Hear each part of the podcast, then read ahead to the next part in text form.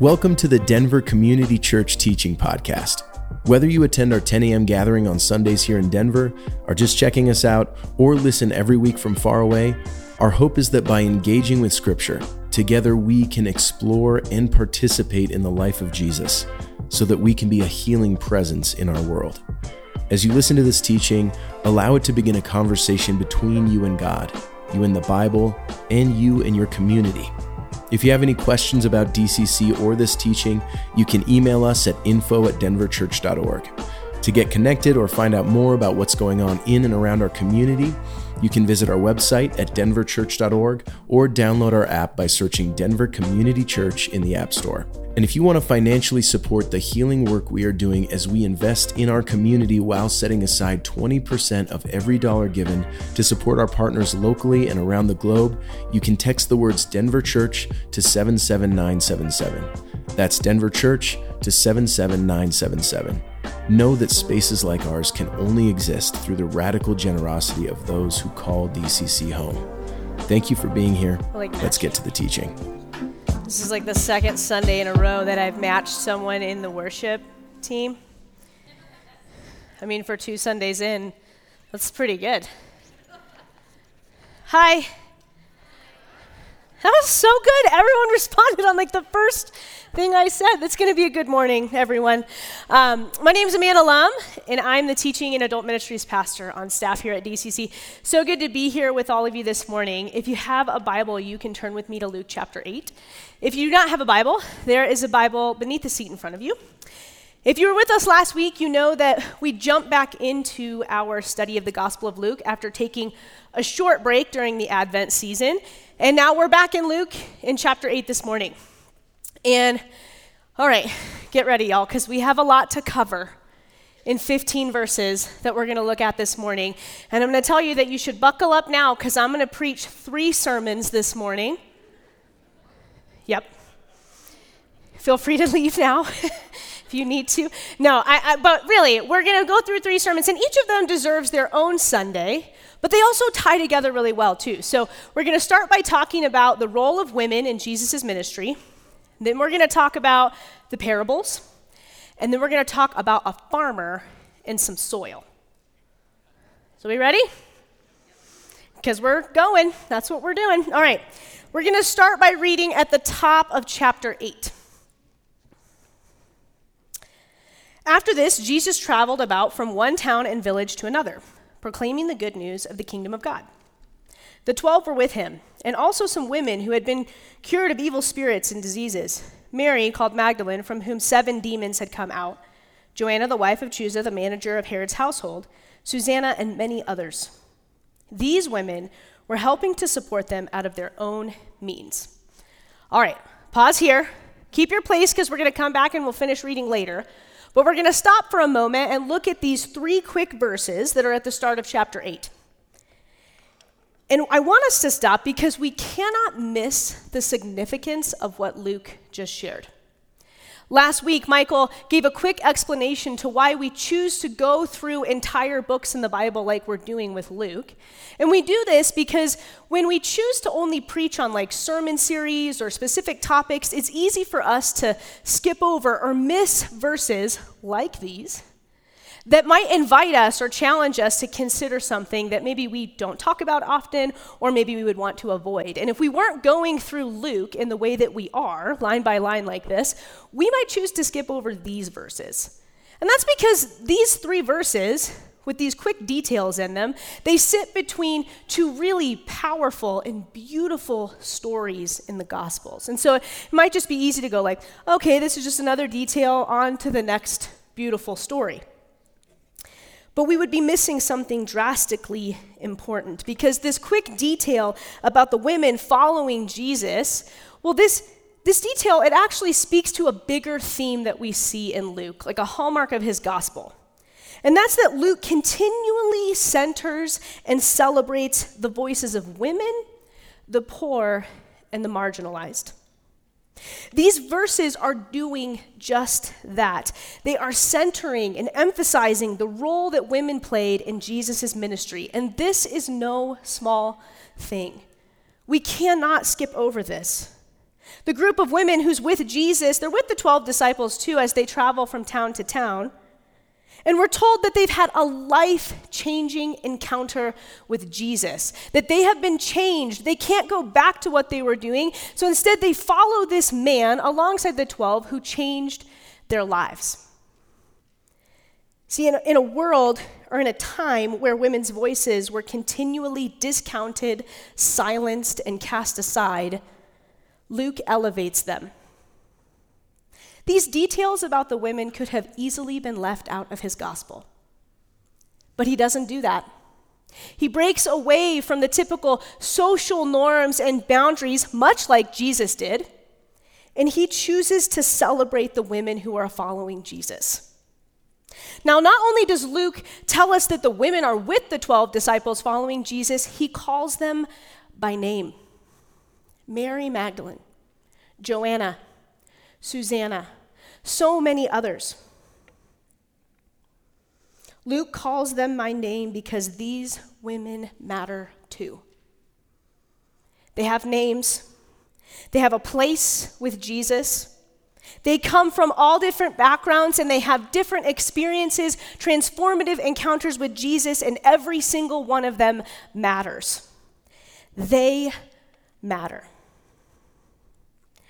Over and over and over, Luke elevates the voices, actions, and influences of women in Jesus' ministry. Later in his gospel, he's actually specific to mention that Mary is sitting at the feet of Jesus while he is teaching. This is no small thing because to say that someone was sitting at a teacher's feet is to call them a disciple. Luke calls Mary a disciple. And this is his way of saying that Mary is, is legitimate in a world that would refuse to see her in that way. It's almost as if Luke is shouting from the rooftops Mary is a disciple in a world that would never embrace her as such. In these three short verses, Luke brings women, these women who are following Jesus, to the front of the reader's mind. And the role of women in Jesus' ministry was crucial. Luke tells us that they're footing the bill. They are paying and supporting Jesus' ministry by their own means. Luke does not just acknowledge these women, he celebrates them. And we must pause. We must. And we must see the significance of what Luke is doing, and we must follow his example. Because I have to say that as a woman who sits at the feet of Jesus, who calls herself a disciple, who has experienced life changing encounters with Christ, to see Luke over and over and over again elevate women, it is deeply touching. My friends, may we follow his example and honor our sisters in a similar way. Our first step in doing this, and in my opinion, the absolute very least that we can do, is by not skipping over verses like this, but allowing them the same significance that we will the parable we are about to unpack. This can be our first step because they matter. And if you are sitting here this, this morning and you need to hear that, you matter. So, as we continue reading, may we remember that these women, Mary, Joanna, Susanna, and so many others, are sitting at Jesus' feet when he tells this story, too. That's sermon number one. All right, let's keep reading. Verse 4 While a large crowd was gathering around, uh, gathering, and people were coming to Jesus from town after town, he told this parable. A farmer went out to sow his seed. As he scattered the seed, some fell along the path. It was trampled on, and the birds ate it up. Some fell on rocky ground, and when it came, when, when it came up, the plants withered because they had no moisture. Other seed fell among the thorns, which grew up with it and choked out the plants. Still, other seeds fell on good soil. It came up and yielded a crop a hundred times more than was sown. When he said this, he called out, Whoever has ears to hear, let him hear. His disciples asked him what this, what this parable meant, and he said, The knowledge of the secrets of the kingdom of God have been given to you, but to others I speak in parables, so that though seeing they may not see, though hearing they may not understand. This is the meaning of the parable. The seed is the word of God. Those along the path are the ones who hear, and then the devil comes and takes away the word from their hearts so they may not believe or be saved. Those on the rocky ground are the ones who receive the word with joy, and when they hear it, when they hear it, but they have no root. They believe for a while, but in a time of testing they fall away. The seed that fell among the thorns stands for those who hear, but as they go on their way, they are choked by life's worries, riches, and pleasures, and they do not mature. But the seed on the good soil stands for those with a noble and good heart who hear the word, retain it, and by persevering, produce a crop. Okay, so a, loud, a large crowd has gathered around Jesus, and this is pretty typical at this point as news is spread about who Jesus is and, and what he's doing for people. And as the crowd settles in to listen, Jesus tells them a parable. Now, this was a common practice for Jesus in his teaching. Regularly throughout the gospel, we see Jesus teaching people about who he is, about who God is, and about the kingdom of God by using parables.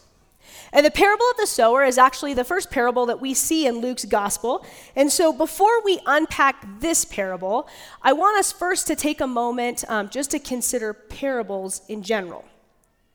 Now, if you've been in or around the church for a while, the parables are likely familiar to you. And that's because we love the parables.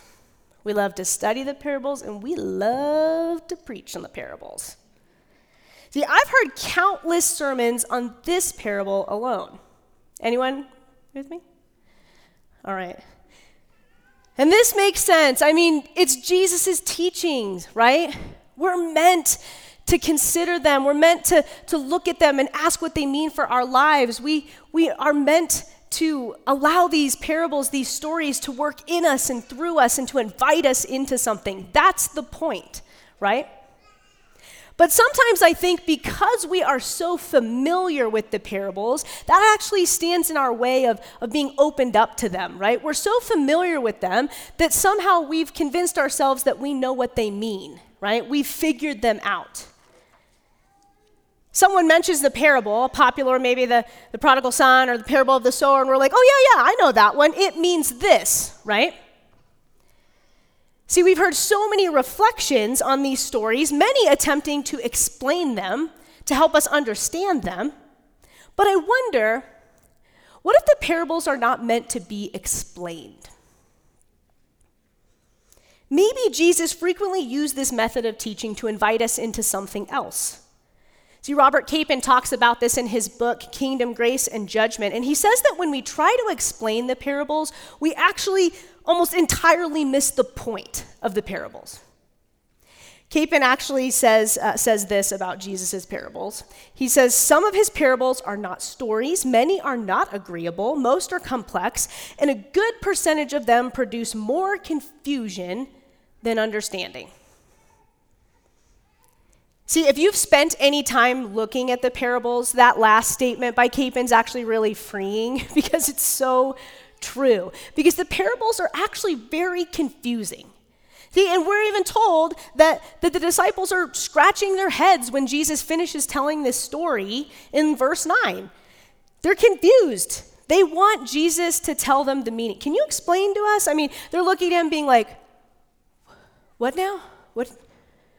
Is that the end of the story? That's all of it, right? And I think if we were there with them, if we weren't as familiar with the story or hadn't heard as many teachings on the story, we would probably be saying the same thing. Looking at Jesus being like, What are you trying to say to us, Jesus? I approach the parable in that way. What is this parable trying to say to me? What does it want me to do, right? What do, what do I need to be explained? But when we look for explanations, we might be missing the point. So if we're not meant to explain them, then what do we do with them? That's a really good question, and I'm so glad you asked. Maybe Jesus chose the parables as a teaching method to cast vision for a king and a kingdom that is beyond our expectations and beyond explanation. Maybe it's possible that Jesus spoke in parables to help us break free from our expectations of who he should be and what we think his kingdom should look like. But to do this, we would need to engage our curiosity. We would need to engage our imaginations. And we need to do this because the kingdom of God is like nothing we have ever seen or known or experienced before. So we would need to imagine something. See, when you think about it like this, Jesus inviting us to imagine the kingdom, it's actually quite beautiful, this way of teaching, isn't it? Beautiful and wildly frustrating. Frustrating because don't we just want clear, right, and wrong answers sometimes? I mean, wouldn't it just be easier if there were like clear answers, clear examples, dare I say, clear rules that we were meant to follow? Wouldn't that just be easier? Am I alone in that?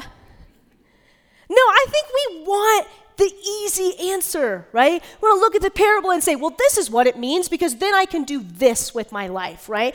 And but here's the thing Easy answers are tempting, and maybe this is why we have tried to explain the parables and understand them for so long, because we want that easy answer. We want the parable to tell us what to do with our lives so we can be like, right. But here's what I've learned about easy answers often, they do not lead us to transformation. Often, they do not lead us into a new way of seeing, a new way of living, a new way of being in the world. See, Jesus invites us to imagine, to get curious about who he is and what the kingdom of God is all about.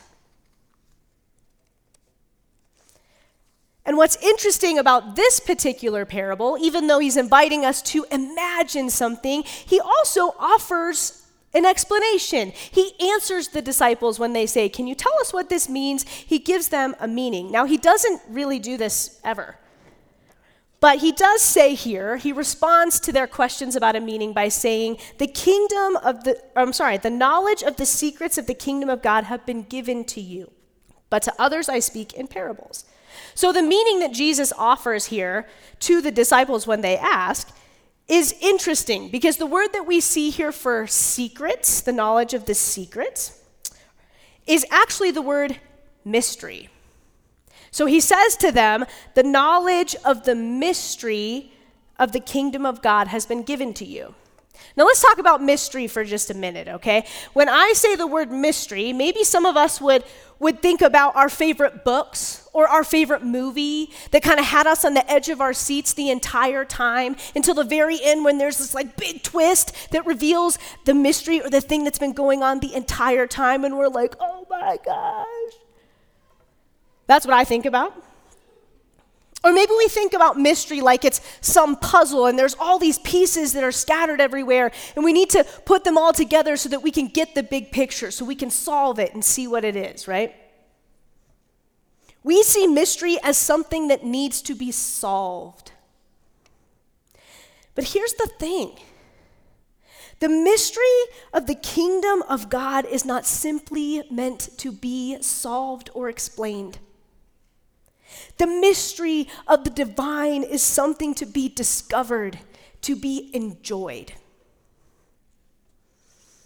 Jesus invites the disciple to explore the mystery of God, to enter in and to explore a God and a kingdom that is endlessly explorable, endlessly knowable. See, Jesus invites the disciples into the mystery of the kingdom. He says, The knowledge of the mystery has been given to you. But this doesn't mean that he's given them all the answers, that he's given us all of the answers. No, instead, I think we're invited to enjoy these stories when he tells them. We're invited to discover them, to know more about who God is and what the kingdom of God is like. Here's another way to think about it. Because mystery, I, I, kind of had a hard time. I was like, what does this even mean? How do I imagine this? I just want the answer, right? But here's another way to think about it consider relationships. When we first meet something, someone, something about them like interests us, right? We're like, oh, I want to know you a little bit more. I got to get to know you, right? So it catches our attention. Maybe we're curious about them or excited to get to know them a little bit more. They are a mystery. So we get to know them, we pursue them, we spend time with them, we ask good questions, and we get to know them more. And in the process of getting to know them more, we find joy in experiencing a little bit more about who they are. So then we ask more questions and we spend more time, right? And I think we are always in the process of getting to know people more. Today's actually uh, my wedding anniversary. My husband and I are celebrating 12 years married today. Oh, you guys are, that's sweet. I woke up this morning, I was like, we did it. We're here. Um, and I say this because I feel like every year, Matt and I say and talk about the, the new things that we discovered about each other. And what I love is just recognizing that I feel like we're finally getting to know each other. We've been together for 14 years. Just this week, I was talking with a friend, and he was talking about how at the start of his marriage, he used to get frustrated when he didn't understand his wife, when he couldn't like figure her out in a moment. But now that they've been together so long, that he sees these moments when he can't figure his wife out, when he doesn't know or understand why she's doing something, that he actually gets joyful and excited because he recognizes in those moments that there's more to discover about her. There's more to learn about her. There's more to enjoy about her. What if this is what Jesus meant when he shared these confusing stories with us? What if this is what Jesus was inviting us to? To enter into the mystery. What if we're being invited to explore and discover our endlessly knowable God and the, the vast greatness of the kingdom we're being invited into? See, when we see the parables, if we approach the parables as a puzzle to be solved, well, we might just miss the point entirely. We might miss the invitation to explore the mystery of God and to enjoy our Maker. So let's remember that invitation. And let's use our imaginations this morning as we consider the parable of the sower. That's sermon two. You guys are doing great. All right? Now let's talk about the parable of the sower. This is the story about a farmer sowing seeds. The farmer goes out to sow his seed and he throws the seed on four different types of soil. Some of the seed falls on the path and it gets trampled on and it becomes a, a, meal for the birds. Some of the seeds fall on rocky ground, and the seed settles into the dirt and a plant grows. But because the ground is so rocky, it can't get enough moisture, and so the plant doesn't last very long. Some seed falls on the ground with thorns and weeds, which eventually takes what the plant needs and chokes it out. And some of the seed falls on good soil, and the plant thrives, and the harvest is abundant. This is the parable. That's the whole story. That's it. Now, there are a few different characters for us to consider in this story. We have the sower, we have the seed, and then we have the different types of soil. The farmer or the sower is believed to be God or Jesus in this story, and Jesus tells us that the seed is the word of God. He also tells us that the soil represents the human heart. Now, we hear about the soil a lot more than we hear about any other character in this story, the soil for sure takes center stage. And oftentimes, this for me has been explained like, yeah, yeah, yeah, this has to be, the soil's got to be the central character because this is us in the story. So this is telling us what to do, right? But remember, we're not here to explain anything, okay? So the soil or the condition of our hearts appears to be the focus the point of the story. So much so that oftentimes this parable is referred to as the parable of the soils, not the parable of the sower. So, with this explanation, we often think or talk about the soil more than anything else in the story. Because again, this is our part in the story. The soil is our hearts, it's our lives, right? And we can do something with our lives. This is the part of the story where we say, I can do that. And we get this idea that we're in control. I like that idea. Don't think I'm alone, right? See, we want to know what we can do. And for so long, I have read this parable thinking, what must I do to ensure that my life is the good soil? Because God forbid I should be the other three types of soil. Did you see what happened to those plants? I don't want that for my life.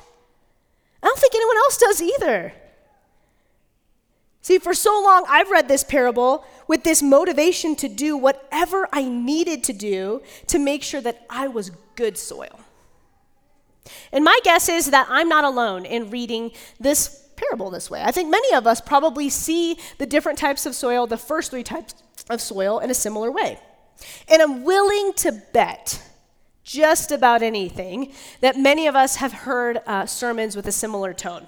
Messages and reflections that are urging us to be the good soil and that are cautioning us against being the trampled path, the rocky ground, or to have lives that are riddled with weeds, right? And when we do this, we look at the first three types of soil and we say, I don't want to be that. And that's understandable. Of course, we want to be the soil that is fertile, the soil that produces a hundred times more than sown. Who doesn't want that? And let me be clear there is nothing wrong about desiring to cultivate healthy soil in our lives. That's a good thing. But what I want us to get curious about this morning is why that tends to be the first place we go when we read this parable. Why that tends to be the explanation that we want to cling on to, right? I need to be good soil. I can't be any of this other soil. Why do we go there?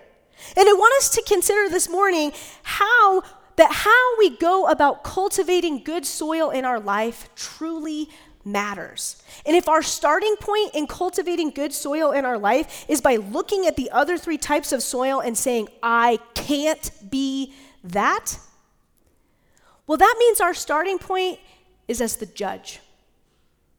We are the judge we get to say that the other three soils are bad and this one's good. And if we're honest, easy answers are pretty quick to come by when we're the judge, aren't they? See, we become the judge not only of our soils, of our lives, but we then become the judge of other people's hearts of other people's soil. But, friends, that is not our job.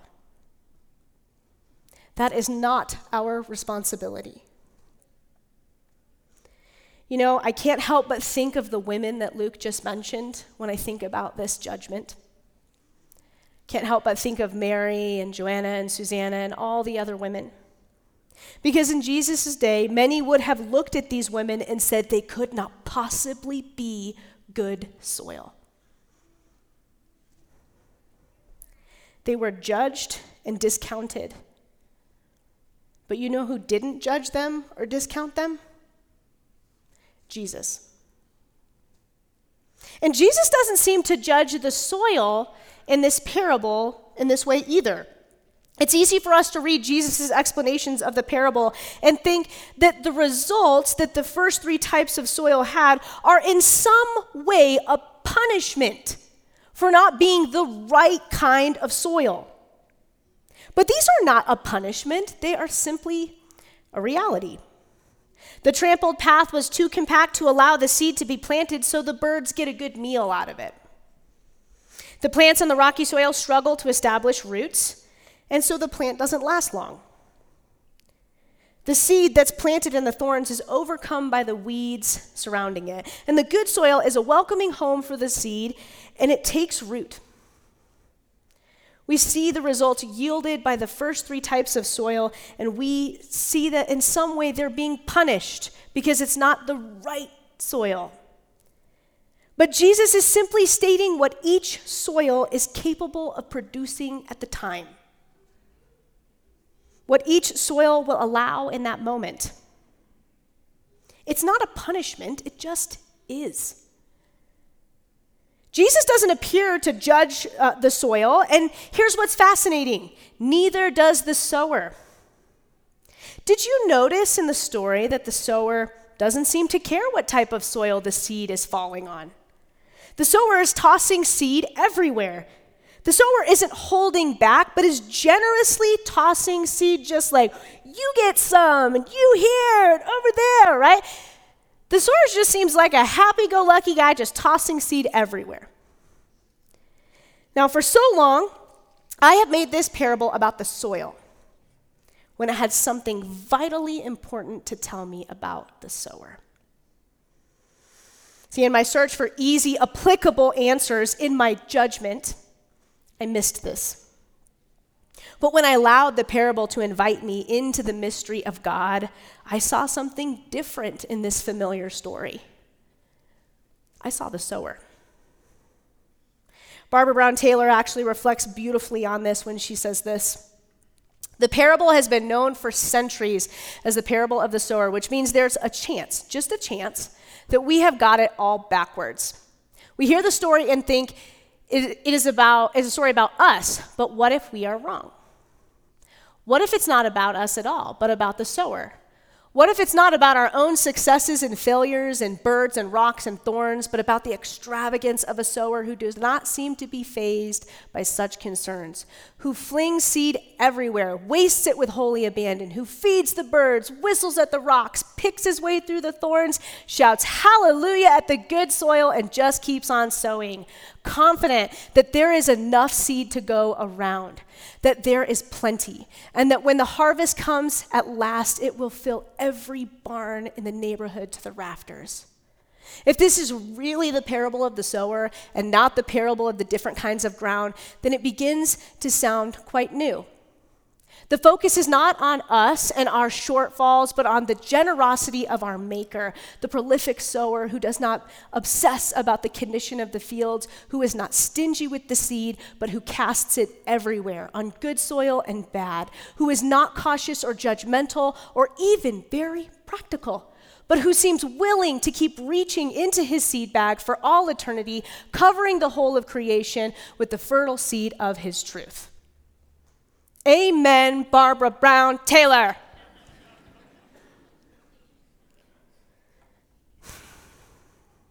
Is that not freeing? See, in our pursuit for explanations, clear rights and wrongs, it's easy to make this wild story about what we should be doing to be good soil.